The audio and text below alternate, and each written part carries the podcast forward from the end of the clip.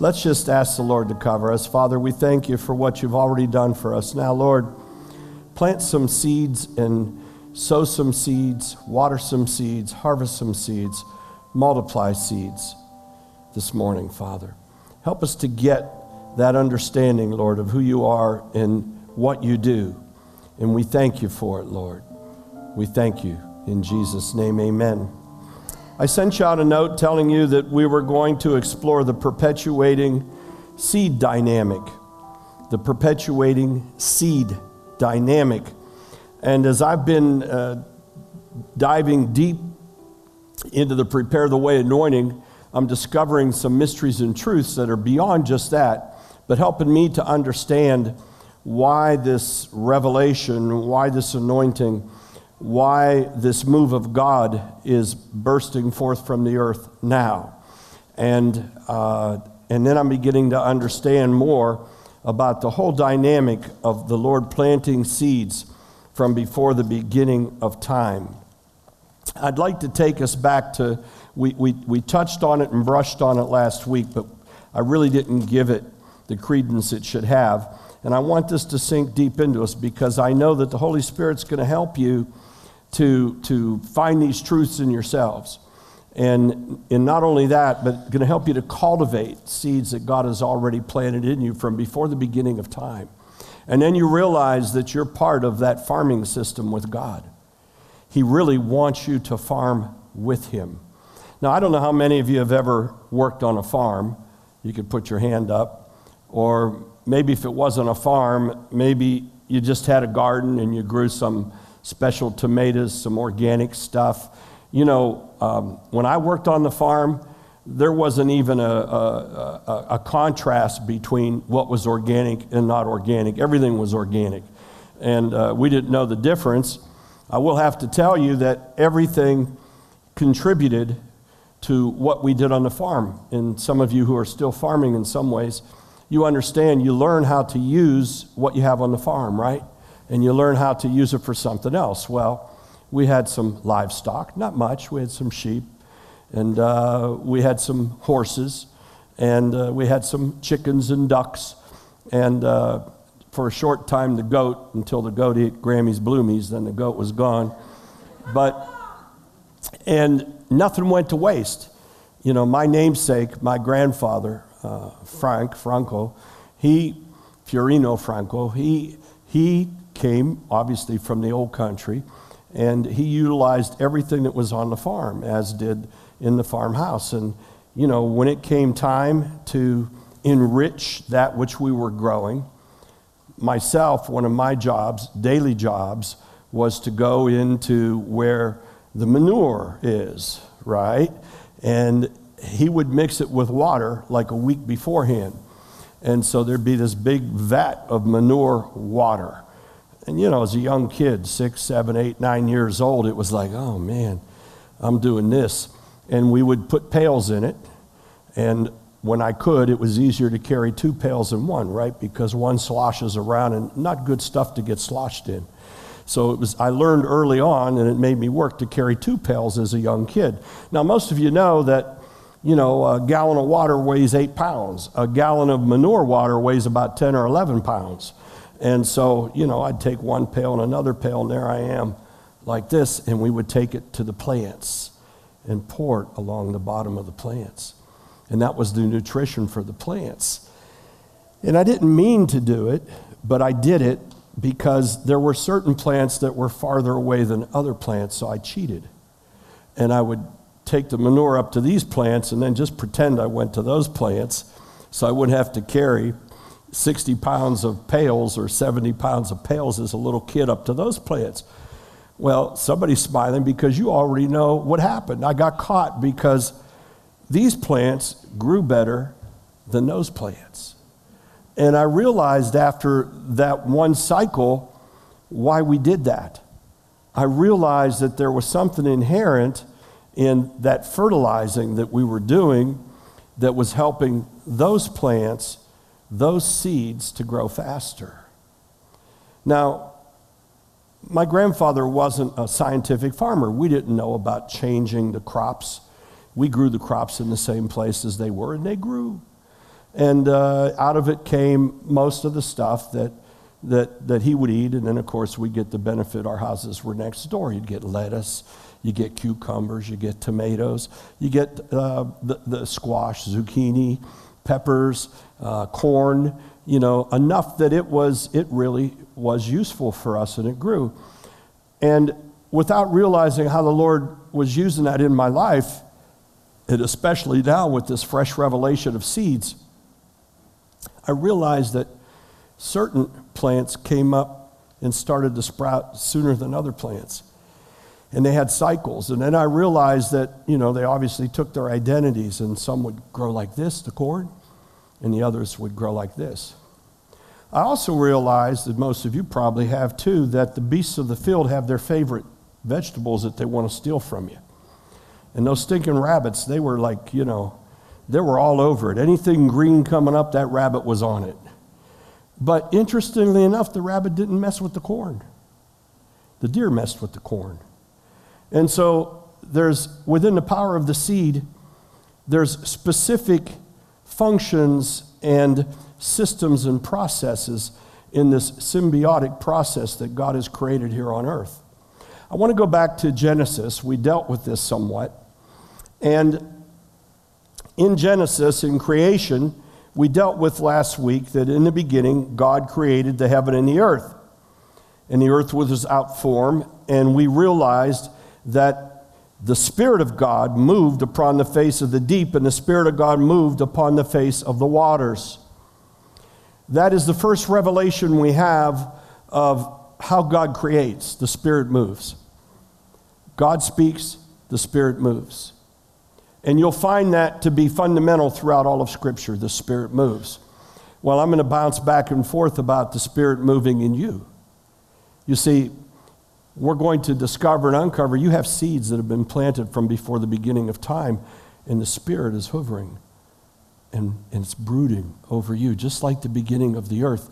And guess what? It's the same force, the same power, and the same love of God moving to bring forth that which has been already impregnated in you in seeds from the beginning of time. The same awesome wonder of how He created the earth. That's how wonderful and mysterious and amazing His creation, His new creation is in you. It's the same way. And we, we go through this rather quickly. Says the earth was without form and void and darkness was upon the face of the deep and the spirit of god moved upon the face of the waters. And god said let there be light and there was light. And god saw the light that it was good and god divided the light from the darkness and god called the light day and the darkness he called night and the evening and the morning were the first day and god said let there be a firmament in the midst of the waters, and let it divide the waters from the waters. And so God made the firmament and divided the waters, which were under the firmament, from the waters, which were above the firmament, and it was so. We understand that God was putting some elements in place to be able to sustain life, not only to get to the sixth day with human species, man and, and, and woman, female species, but God also was was preparing what needed to be to sustain everything he was about to create. But there was something that, that we have to take notice of in this because remember, this is spoken of in generalities. And then as we go on in Genesis 1 and Genesis 2, we get some more specifics about God's creation. God said, Let the waters under the heavens be gathered together unto one place, and let the dry land appear. And so it was. So now God created what we would understand to be oceans and to be land. And God said, Let the waters under the heaven be gathered together. And the dry land appeared. And God called the dry land earth, and the gathering together of the waters called the seas. And God saw that it was good.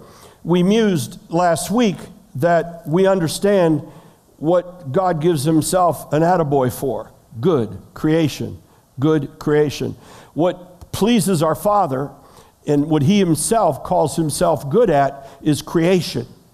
Creation.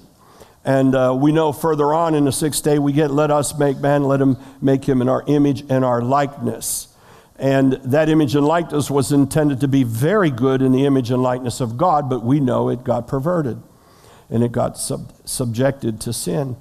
But in this instance, we're going to deal mostly with the seed right now because the seed's in everything. And God said, Let the earth bring forth the grass. In verse 11, and the herb yielding seed, and the fruit tree yielding fruit after their kind, whose seed is in itself upon the earth. And it was so. And the earth brought forth grass and herb yielding seed after his kind, and the tree yielding fruit, whose seed was in itself and his kind. And God saw that it was good. God has blessed seed. God created seed so that seed could multiply and procreate. And that seed is from the beginning of time.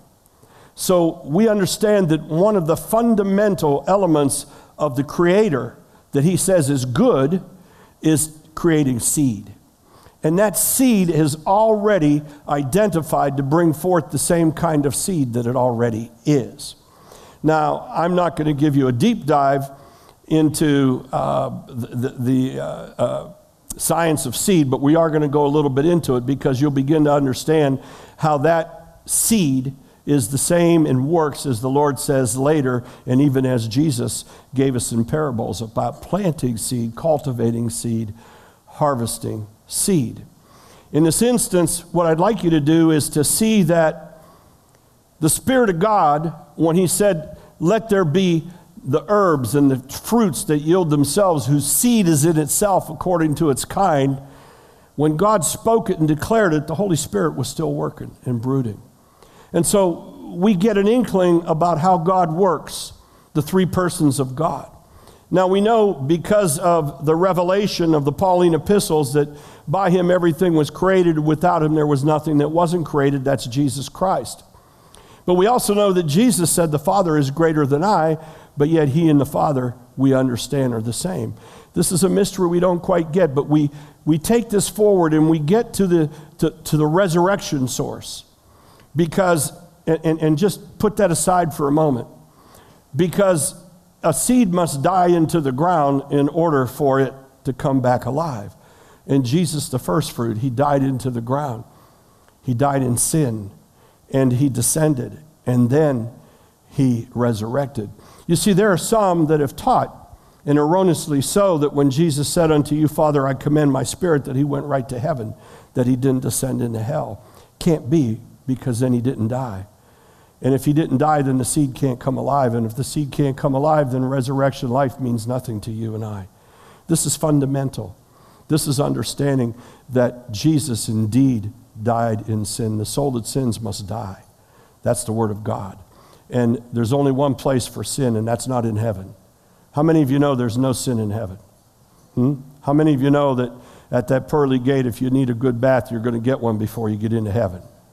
How many of you know that, you know, the soul that dies, that sins, must die?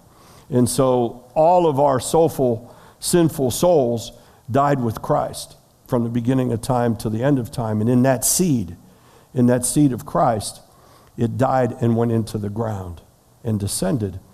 So, and Paul made it very clear who is he that ascended, but that he first descended. Because he was probably dealing with the same thing. He probably had people say, Wait, I heard him say on the cross, you know, I give my spirit to the Lord. Well, we give our spirit to the Lord too, don't we?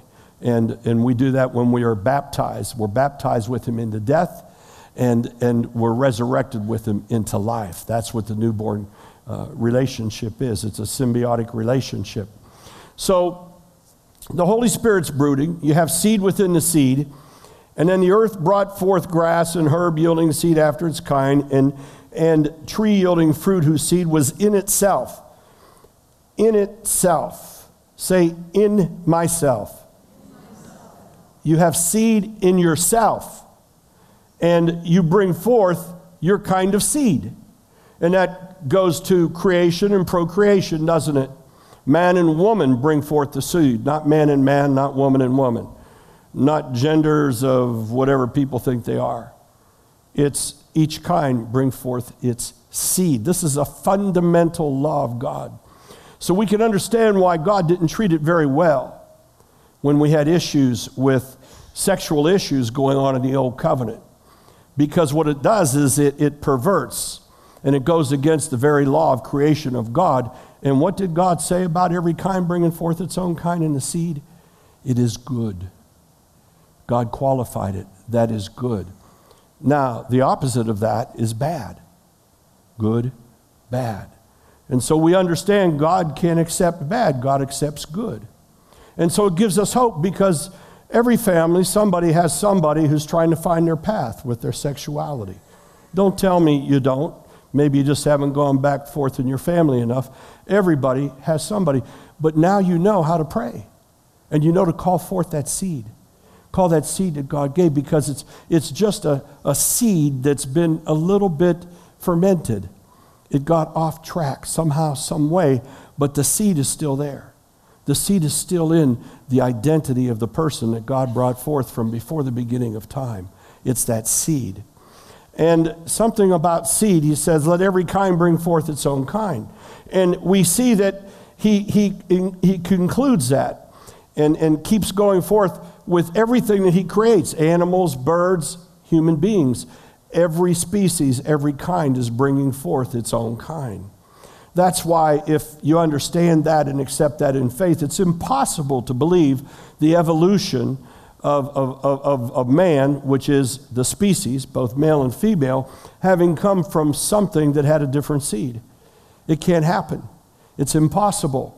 I've shared with you before that, you know, Jesus said that he would separate the goats and the sheep at the day of judgment. And that's believers. That's not unbelievers. Believers already have a different, unbelievers have a different judgment. This is believers. These are those that say they're of Christ but aren't walking in Christ. And the unenlightened mind about the seed, which would be the DNA of a, of a goat and a sheep, is they're the same, but they're not. They're not. The sheep is 54 chromosomes and the goat is 60. 54 plus 6 equals what is 6? Flesh? Some flesh with the spirit becomes a goat, what happens to the goat? Get out of here. Depart to my left side. Sheep enter to my right side. So the seed is very important. And we understand that, you know, we're understanding more now about genetic seed. We're calling it DNA, but it's seed. And God patterned everything according to that seed, that DNA, and said, repeat and bring forth your own kind. Bring forth your own kind. And so when we're trying scientifically to crossbreed a lot of stuff, most of the time, if you try to crossbreed a goat with a sheep, you get a stillborn. It dies. And it doesn't come out a sheep or whatever they were trying to make. It dies because it's supposed to bring forth its own kind. And in this instance, let's start to relevate this to spirit.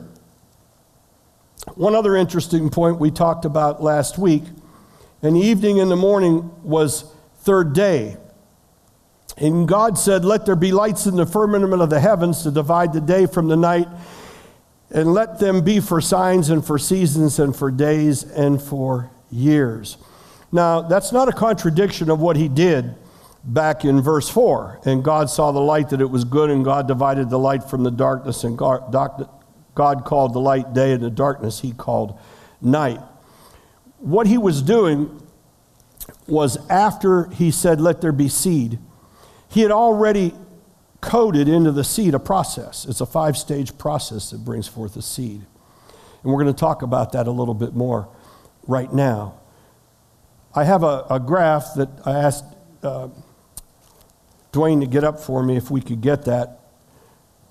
And this is the parts of a seed. Look at the outside called the seed coat. Look at the, the little green aperture that's coming out, which is called the embryo. And look at the place called the stored food. Now, if you want to do your own deep dive on the seed, there's many more scientific names for all of these things. And they break it down into a lot more than this basic three parts that I'm presenting because I want to keep it simple. But the seed consists of these important parts that contribute to its plant growth and its reproduction. Reproduction, another way of saying multiplication. Let every kind bring forth its own kind.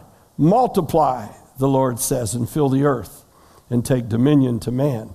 Everything has its own process to occupy and to multiply. And we see that the seed is composed, first of all, of the seed coat, and then you have the embryo, and then you have something called the endosperm that's called stored food. Now, the seed coat provides protection. And if you'll please go now to what I've drawn here, if you could bring that up, I want to be able to deal with this a little bit. Not too bad, I did all right. And so, first of all, you already know this is the seed coat, right? Now, very interesting that science has determined to give us a graph of a seed that looks like a what? A baby in the womb. Right? Looks like a baby in the womb. That's how seed looks on the inside when you take it out. It's, it's the raw element of a seed, which is the seed of life, human life. And the seed coat is very strong. The seed coat has two layers, and it has an outer layer and an inner layer. For those of you who are interested, the inner layer is called the testa, and the, and the, inner, uh, the outer layer, the testa, and the inner layer, the tegmen. The testa is rough and protective. See how it is? It's rough. This, this, this layer is it's tough. And it's tough to protect the seed. And the inner layer is soft.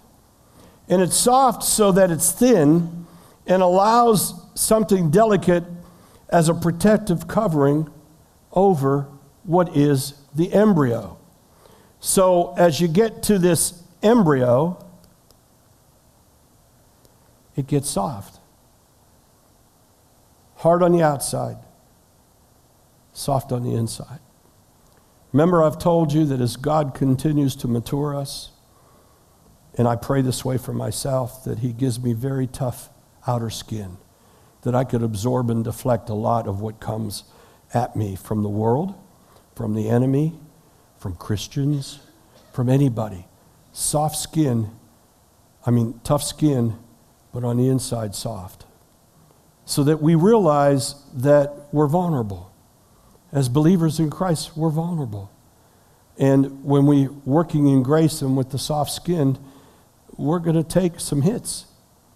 And in that, we have to learn how to translate that. How do we respond to that? How do we communicate that? We don't communicate it in the flesh, in the outer skin. We communicate it from the inner skin with grace. And that grace is protected by the outer skin. And so we see here, as God started with the earliest part of his creation that brought forth life, the seed. The seed that this continued and magnified even as he multiplied it through all of the different things he created. First, starting with seed, then the birds of the fowl, the fowls of the earth, and then the, the walking creatures and the creatures of the earth, and finally unto man. Both male and female, he created them. So we see the, the embryo, and the embryo has tissues in it. Now, the tissues give rise to a root. So, out of that seed for the root comes out of that embryo. That's why we want to be planted in the right water spiritually, because that root will draw upon the soil that it's planted into. It's made to do that. Your spirit is made to draw upon the soil that it's planted into. If it's good soil, you're going to draw goodness, and the Lord's going to say good. If it's bad soil, you're going to draw badness, and it's not acceptable. Now, we'll get into Romans 8, but the Lord says there's an Abba spirit in all of us, crying out, Abba, Daddy, to be, be incorporated back into the kingdom of God so that the embryo, our spiritual embryo, is drawing from the living waters in the Spirit of God. and this embryo is what needs to be protected.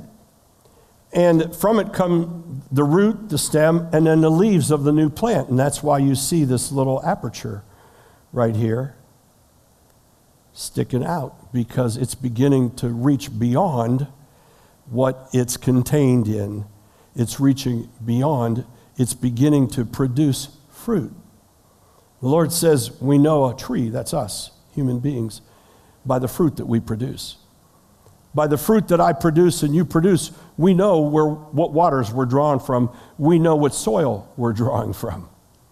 And so we need to be very cognizant, even in what we think is the safety of a Christian environment, we don't want to ignore things we hear, see, and discern that might indicate that somebody's drawn from some bad waters. And we'll get into this also as we talk about the prepare the way anointing about atmosphere and changing atmospheres. And how, when God gives an anointing, it also changes atmospheres, but it can be tainted by an atmosphere, right? And so, in that instance, let, you know, let me just give you a little, little forward on that so you can begin to let it dwell in your mind and in your soul. You know, John the Baptist and Jesus crossed over, right? There was a threshold. John had to decrease, Jesus increased. John, who was baptizing but not in the Spirit of God, Jesus came in the Spirit of God. And he was baptizing in the Spirit of God. He was the one who could do that, John couldn't. And in that instance, John's disciples, some of them persisted beyond Jesus' resurrection. And Paul came upon some of them, didn't he? And they hadn't even heard about the gospel of Jesus Christ. They were still disciples of John the Baptist. And they were sort of stuck in, in that page because they were in that atmosphere, and that atmosphere had enveloped them. And so, even though there was another atmosphere operating in the earth, they had no clue about it because they had not yet crossed that threshold.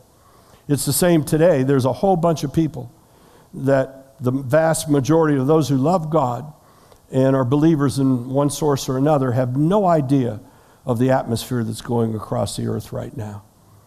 More, more likely to be lured by some of the teachings that are coming on about end times. You know, everybody wants to give me more about the end times as if they're going to learn something they haven't heard already that just gets regurgitated by somebody else a different way.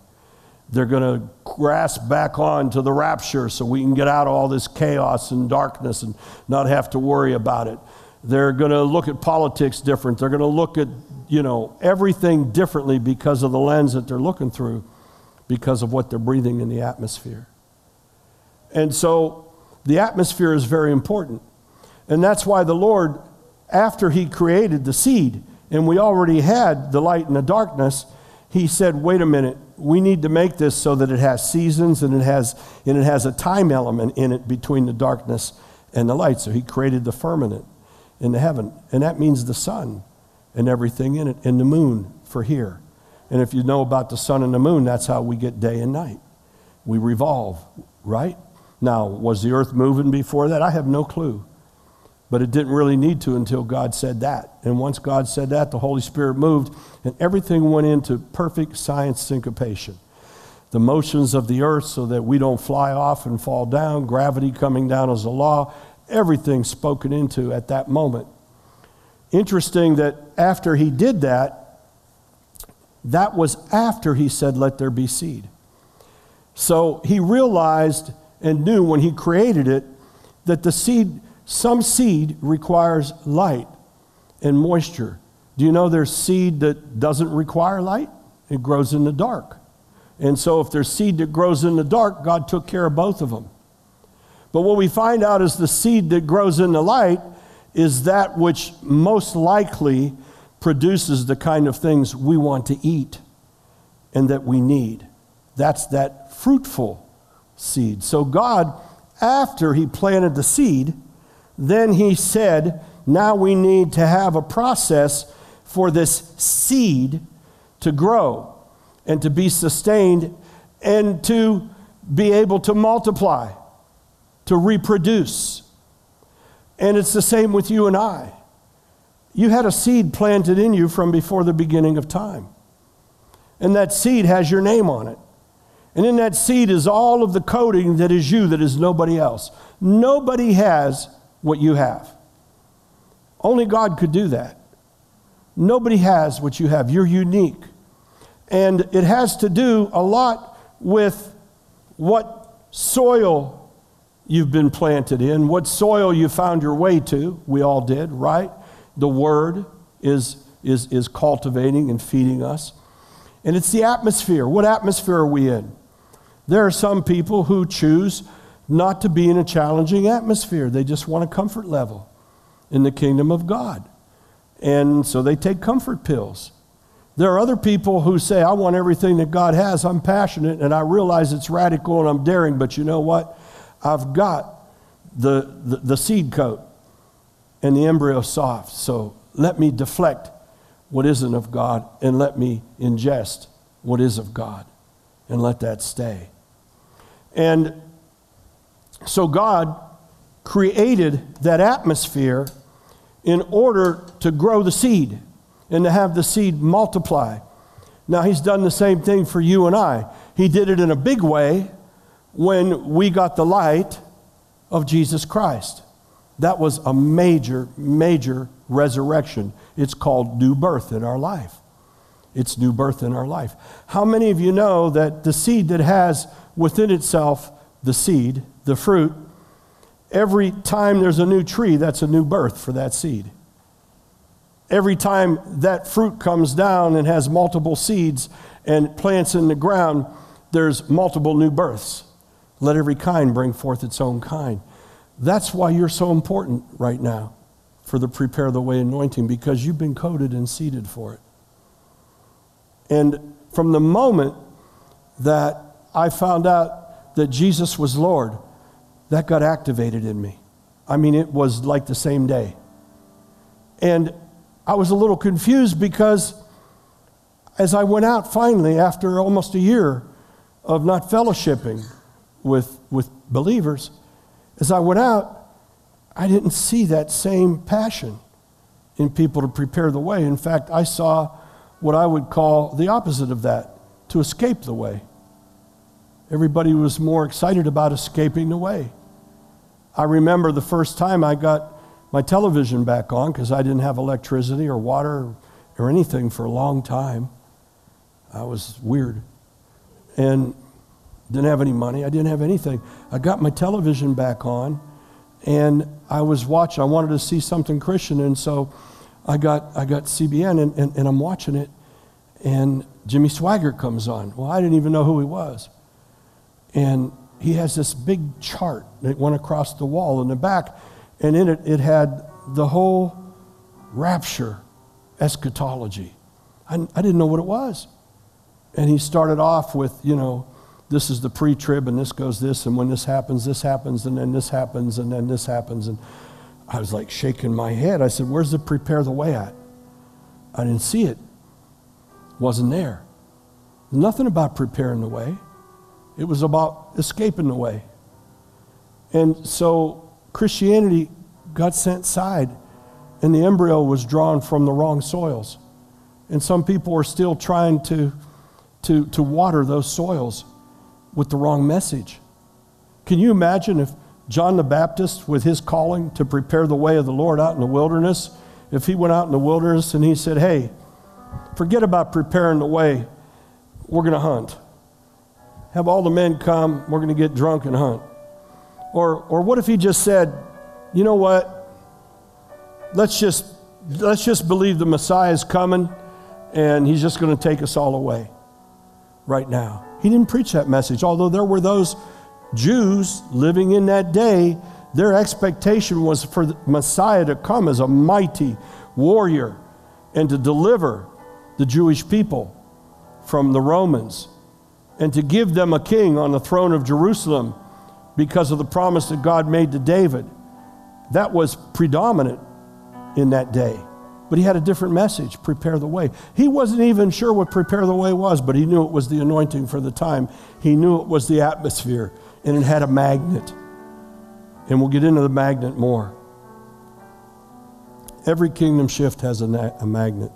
For those of you who want to get ahead of me, I'll give you something else you can look at. And I did a whole series on it. The call to Ziklag. When the shift of the kingdom was going from Saul to David, the Davidic kingdom, David was out in the wilderness. And they came to him day and night. And they added to him until it was a deep army committed to him. Only God could do that in order for him to take the kingdom over and call it the Davidic kingdom upon which the throne of Jesus will never leave. It's a magnet, it's the atmosphere. But it all comes back to the seed. And in this parts of the seed, you have the seed coat, the embryo, and the endosperm. The seed coat protects it. And it also helps it to go to new places.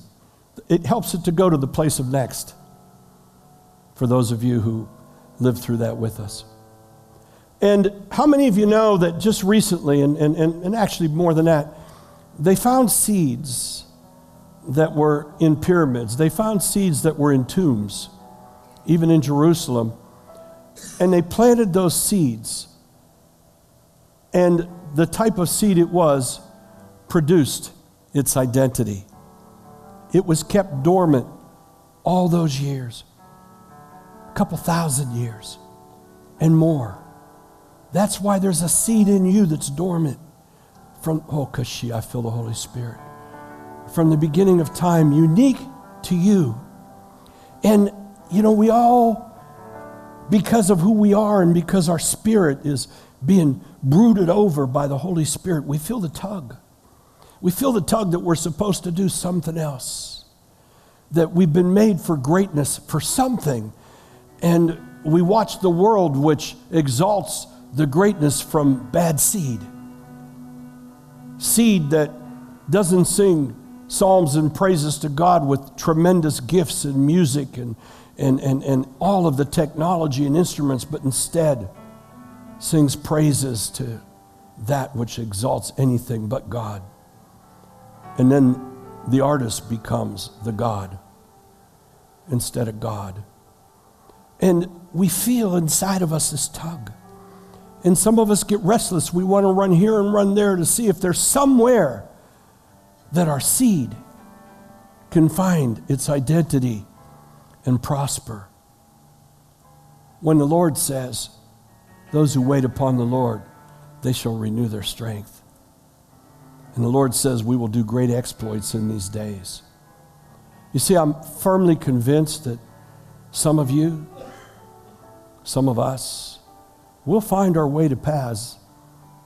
In some of our instances, that which God has called us to do may not have a long fuse on it, it might be a short one, but it'll be powerful.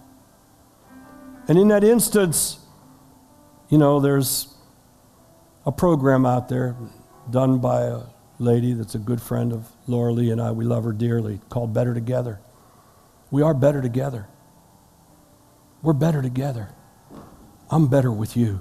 You have to decide if you're better with me. I choose to be better with you. And I choose to be better with people of the same kind. Because every kind brings forth its own kind. And I don't want to be in the wrong atmosphere. I don't want to be drawing polluted waters from a bad soil. I don't want somebody that I have to that I have to contest with for the truth of God because they have a different message. They have a, different vision. What brings forth the activation of that seed? First of all, it's the Word of God. Now, that's after the Spirit of God has moved, right? That's after the Spirit of God has moved. No matter how you think you received Jesus, the Spirit of God was brooding. And that, that gives us hope for wayward children, wayward friends, wayward spouses. The Spirit of God is brooding, brooding. It's by the Spirit. Many times I've prayed, Holy Spirit, go after him, go get him, capture him just like you did Paul, just like you did me. Go get him. Holy Spirit, hunt them down like a dog. Find them. Begin to brood over them, brood over their sleep. Send messengers just out of the clear blue. Send somebody at the, at the gas pump. Send somebody, send dreams. Change friends that come back and tell the news. Holy Spirit brooding. But then it's the Word of God. The Word of God waters the Spirit, the seed that's inside of us. And every time we grasp a new truth in the Word of God, something clicks in that seed. and all of a sudden, we become so excited because it's like the light went on. It's like click. Ah. And especially when we need rescued. You know, we don't think we're going to make it another day. Hey, I've been there. How many of you have been there? Huh? I've been there. I've been there where I prayed the Lord to take me. I didn't want to live another day and I didn't knew enough not to try to take myself, but I didn't want to be there one more day. Not even an hour. I've been there. I've been there where I couldn't sleep and, and drops of sweat were dropping off of my head. My mind was, was a myriad of confusion and fear. I've been there. But then, when I got the revelation of Jehovah Gael, the rescuer, and I realized that it's in that moment that seed clicked. And I came into relationship with Jehovah Gael, the rescuer, the deliverer. In that moment, he was with me and the Holy Spirit brooded over. And all of a sudden, a peace came in. Not a peace because my problem had been solved, a peace because the seed had been activated. And all of a sudden, that problem was dim. And the word cultivated the seed inside of me that cries out, as Paul said in Romans, Abba, Daddy. He says the whole earth is groaning and crying out in that voice. How could that happen unless it's a seed? You and I have had people tell us they don't want to hear anything about the Lord. I don't know about you, but the first thing I experienced when I found Jesus, I lost everybody. I lost my family, lost my friends, lost my jobs, lost my work. I lost everything.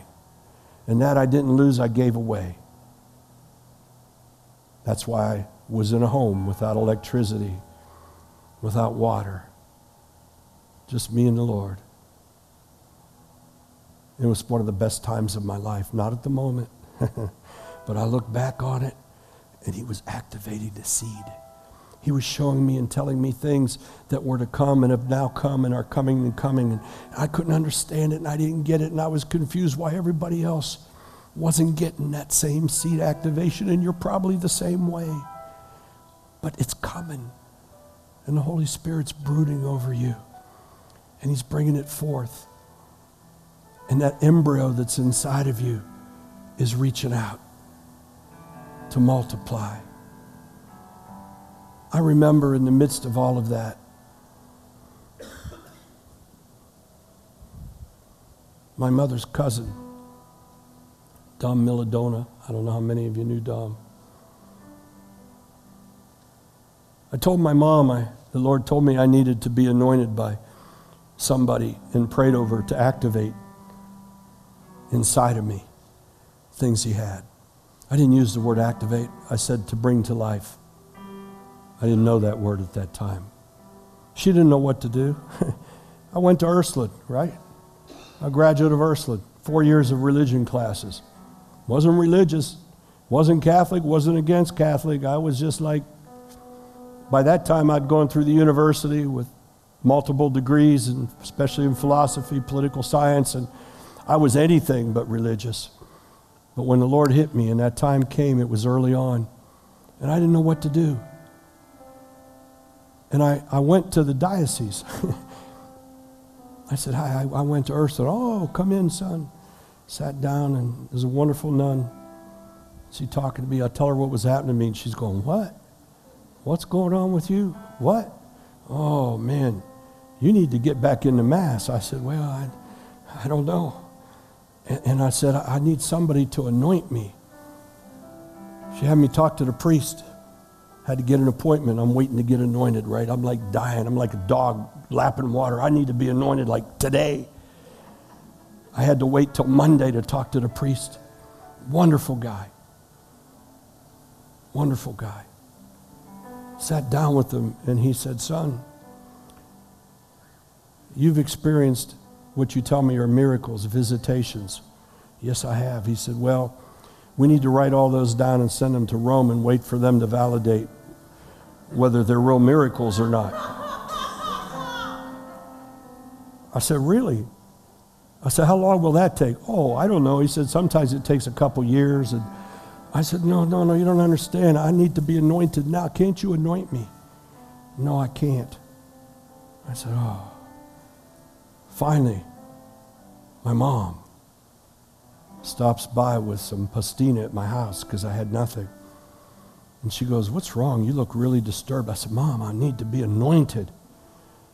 She goes, What are you talking about? I said, The Lord told me I need to be anointed and I need to be anointed now. And it has to do with our people, it has to do with the Jews, to open the eyes of the Jews. And the Lord told me I need to do it now.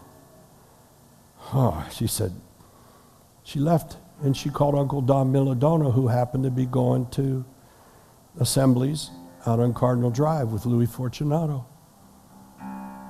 I had about a quart of gasoline in my car on Selma Avenue on the north side. I was willing to walk. And my mom said, Dom said, tomorrow at noon to meet him and there's a pastor there, Louis Fortunato, at the church. They will anoint you. I couldn't sleep all night. All night. I'm praying, Lord, open the eyes of my people, open their ears. Let me be a Gael unto my people, Lord, as you were to me. Help me, Jehovah Gael. Let's rescue, rescue, rescue. I went limping in there at noon. I was there early in the parking lot in case I ran out of gas on the way. They came, they brought me up to the altar. They didn't ask me any questions. They said, Come here, son. They anointed my eyes, anointed my ears. And then Louis stopped back like this. He goes, Oh my. And I don't know if you knew Louis Fortunato. He animated a heart of love. Not the best Bible teacher by all means, but a lover of the Lord. And what he gives is love. His gift is love. And that's what I needed right there. I didn't need anybody else questioning me. I just needed love. His seed was love. God planted that seed in him to love me at that moment. And when he did, the seed inside of me loved. And all of the confusion and the hurt and the condemnation went out because of the seed bringing forth its own kind of love. And Louis stepped back and he went like this. He says, Oh my, oh my, Francesco, I see a rose. And the rose is coming up out of the fertile ground. And it's going so high and it's opening up to bud in its season. And he said, God has planted a giant.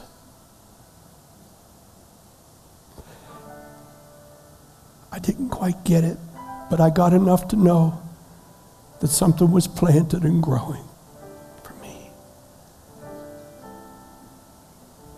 And then I understood that prepare the way meant in its season, it will come has come. So for me, it's life changing. For me, it's merging with the coating of the seed that God gave me from the beginning of time. But I know it's for you too.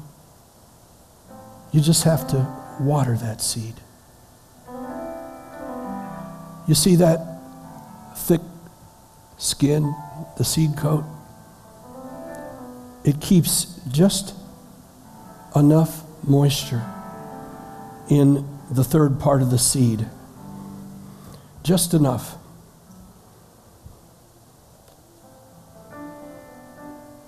Which is called the endosperm. Another word for it is the nutrition. In those seeds that were buried in the tomb for a couple thousand years, just inside that softest part was a little bit of moisture, a little bit of nutrients, so that seed didn't lose its kind for all that time. That's what's in you. Just enough. Just enough that it's ready to come alive. All you have to do is come in agreement with the Lord and make a commitment to the time to be in the atmosphere, to allow the Holy Spirit to brood and speak to the innermost part of your heart and your seed and say, Come forth. Come forth. It's due season. You're in your time. Come forth. Come forth. I'm going to draw a line here and come back to it.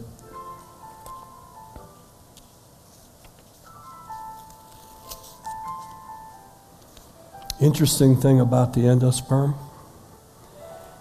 this big area that is inside. Interesting thing about it. Not only does it make sure that the seed continues its potency and its, its opportunity to forever be presenting itself and multiplying. But it has the food source that activates the emerging seedling when this embryo breaks in and it activates and it activates. And what happens?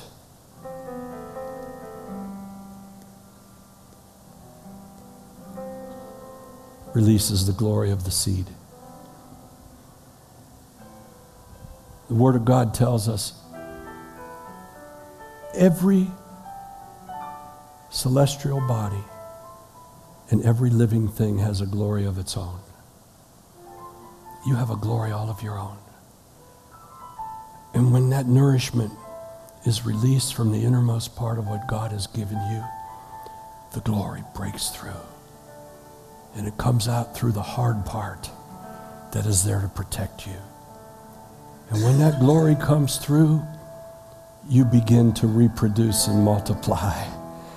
And the fruit that God has made you, the special kind that you are, it begins to bring forth that fruit. And as it brings forth that fruit, the glory of the Lord moves. And He's not satisfied that you have one release. he says, let's move now together from glory to glory and from glory to glory. And so we become the perpetuating seed dynamic, which is what I call it now. The perpetuating seed dynamic. You keep planting and the Lord keeps growing. You keep planting and it's neither you or he that plants or harvests, but the Lord who waters. The Lord brings forth that which is cultivated. Not the one who waters, not the one who plants, but the Lord. But we have to do it with him. If we don't bring the buckets of manure to the plants, they don't grow like they're supposed to. Take it from me. Hmm. But when you do and you're faithful, wow, you get the best. The best. They're juicy, they shine, they're healthy. And the next time, they replant themselves and they come forth.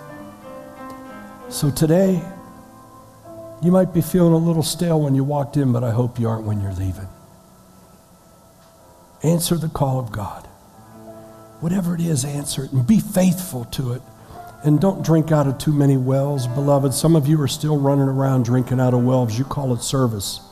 It's not service, it's confusion. Listen to me. It's confusion. Well, but God made me for this and made me for that and made me for that. Did He? Did He make you for all those things? Jesus said, You'll have the poor with you always. He's saying to some of you, Yeah, it's good to take care of the poor, but not if you're neglecting what I've given you to do. And don't measure it by quantities. And by all means, don't measure it by the affirmation of people. People will make you feel good to do the things they want you to do.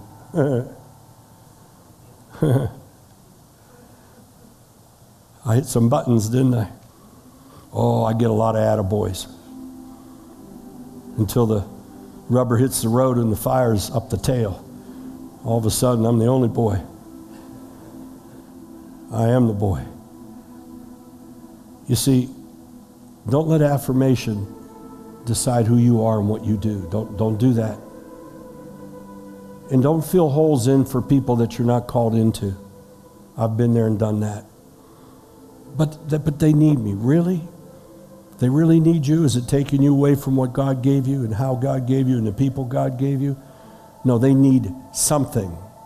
Maybe they need not to do what they're doing, or maybe they need to find somebody of the like kind. We must be pure to what God gives us if you want your seed to be pure. Remember, the embryo of the seed draws from the soil that you're planting in. It draws from it. Be careful what you draw from. That's why I've told you all, and I'll tell you all the time don't list, just let anybody lay hands on you because that seed will impart something to your seed.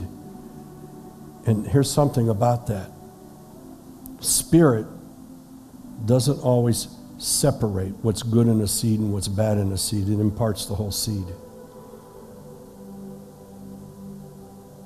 Young pastor up in Michigan. Church was behind him, he was on fire. They had a good run. The church was growing. It was its second year, it was its third year. And then one of the older people, mature person, who was still there from before that guy and was there, he goes, Something's wrong. He said, I smell smoke on a lot of people in this church when I walk in. you know, the more you don't smoke, the more smoke bothers you, right? He says, I, he says, I, first I smelled it over here, then I smelled it over there, then I smelled it. He said, I smell it all around. What's going on in this church?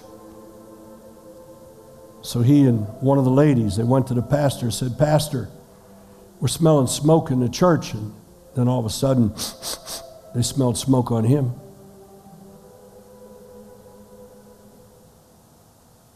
And every Sunday, he'd lay his hands on the people at the altar. Pretty soon, a lot of the church was smoking just like him. Be careful what you allow to be imparted to you. Be very careful. Protect yourself. Let that deep coat, that seed coat, trust it. Draw from the white waters. And the Holy Spirit inside of you, that's why we call deep calls to deep because the Spirit of God is searching deep into the things of you and manifesting them and bringing them forth. We will never be, I promise you this as long as I'm part of it, we will never be a traditional Bible university. Can't happen. I'm too weird. It's not going to happen. But what we give and what we bring, is dealing deep in the seed to come out. And we're not too proud to say, we maybe didn't get that quite right. Let's make it better. Because the Spirit of God is, is always changing and rearranging and bringing stuff fresh. That's, that's why our whole theme, and for years, it's building on that firm foundation of the Word of God because that is the foundation, but with fresh revelation. Because as the seeds activate, God gives us revelation. And we love to say old things have passed away and all things are new, but a lot of us don't want to let the old things go because it challenges us. And maybe it takes us outside of our comfort level, or maybe somebody tells you, Your pastor's too weird for me. I take that as a compliment. I'm a strange bird, aren't I? And I know you hear that stuff. I, my ears are closed to it. I don't care anymore. I've been called everything you could be called. I've been written up in magazines and papers and news reporters, and they're trying to draw me out right now, and I'm not biting until the Lord gives me the word. And when I do, it probably won't be one they like.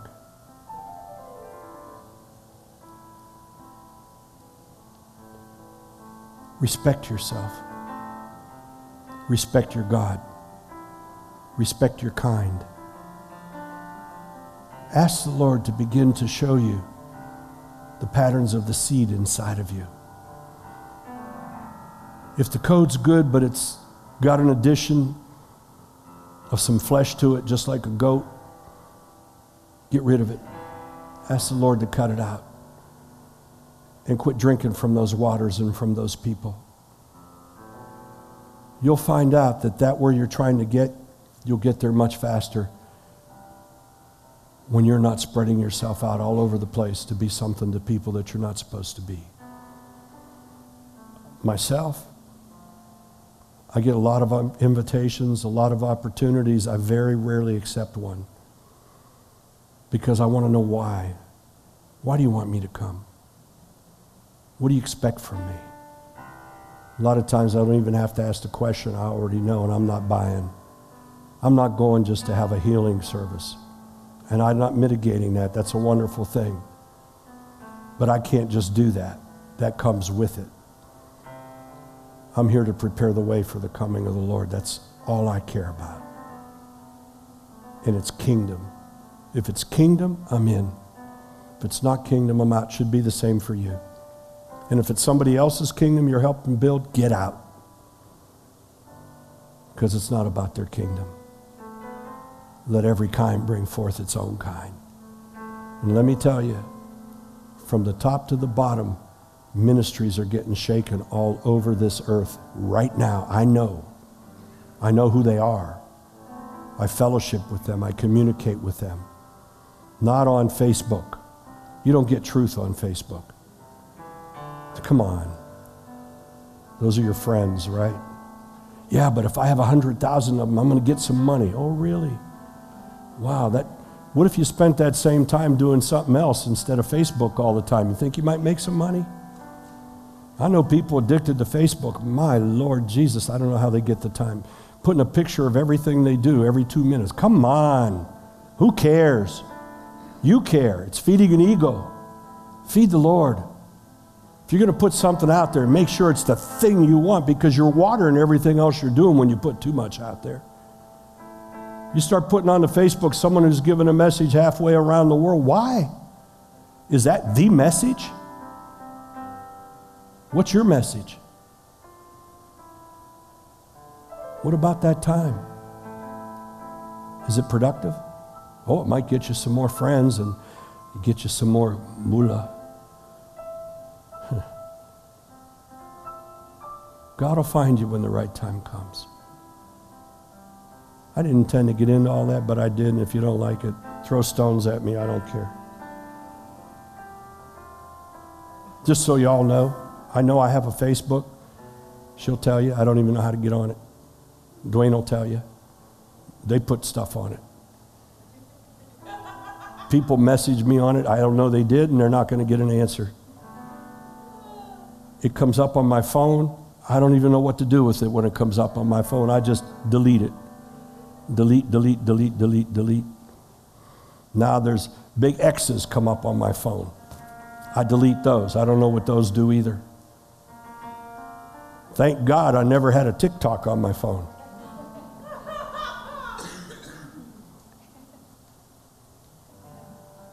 It's a convenient tool, but it's not your ministry. It's not who you are. It's not who you are. So, we're going to draw a line there. Next week, I want to talk about germination of a seed. You're going to be really excited, I think, about how that happens. And I want to talk about first fruits. I'll give you a little hint about first fruits. We know Jesus was the first fruit, but we also know we're told that we're the first fruits. And the good news about the perpetuating seed is that you're not a first fruit one time. You're a first fruit every time unless you're not a first fruit. Hmm? And the first fruits are the ones that please God. He wants you to give the first fruits. So let's learn how to be first fruits of our seed, of our callings, and of who we are. Amen? Now I know this different message, isn't it? What else do you want? It's truth. And when we understand the mystery of the seed, the spiritual mystery, and how it correlates with the physical science of the seed, now we understand that Jesus wasn't just throwing stuff out there when he gave us the parable of the seeds. He was inviting us to have this conversation this morning. Think about that. That awes me. I almost didn't sleep all night because I was dwelling on the seed. Something about the darkness and quietness of a bedroom, you dwell on the seed. And I said, Lord, there's so little I know about that. But now you've provoked me. I want to know more and more and more. I want to know about the seed in me. I want to know about the seed in others. I want to know how you activate seed in me and how I can help activate seed in others. I want to know how we can become part of the anointing of the movement of God in the kingdom right now, just like it has been in the past and shall be and always shall be with your Holy Spirit brooding. Lord, I want all of that. I want all of that.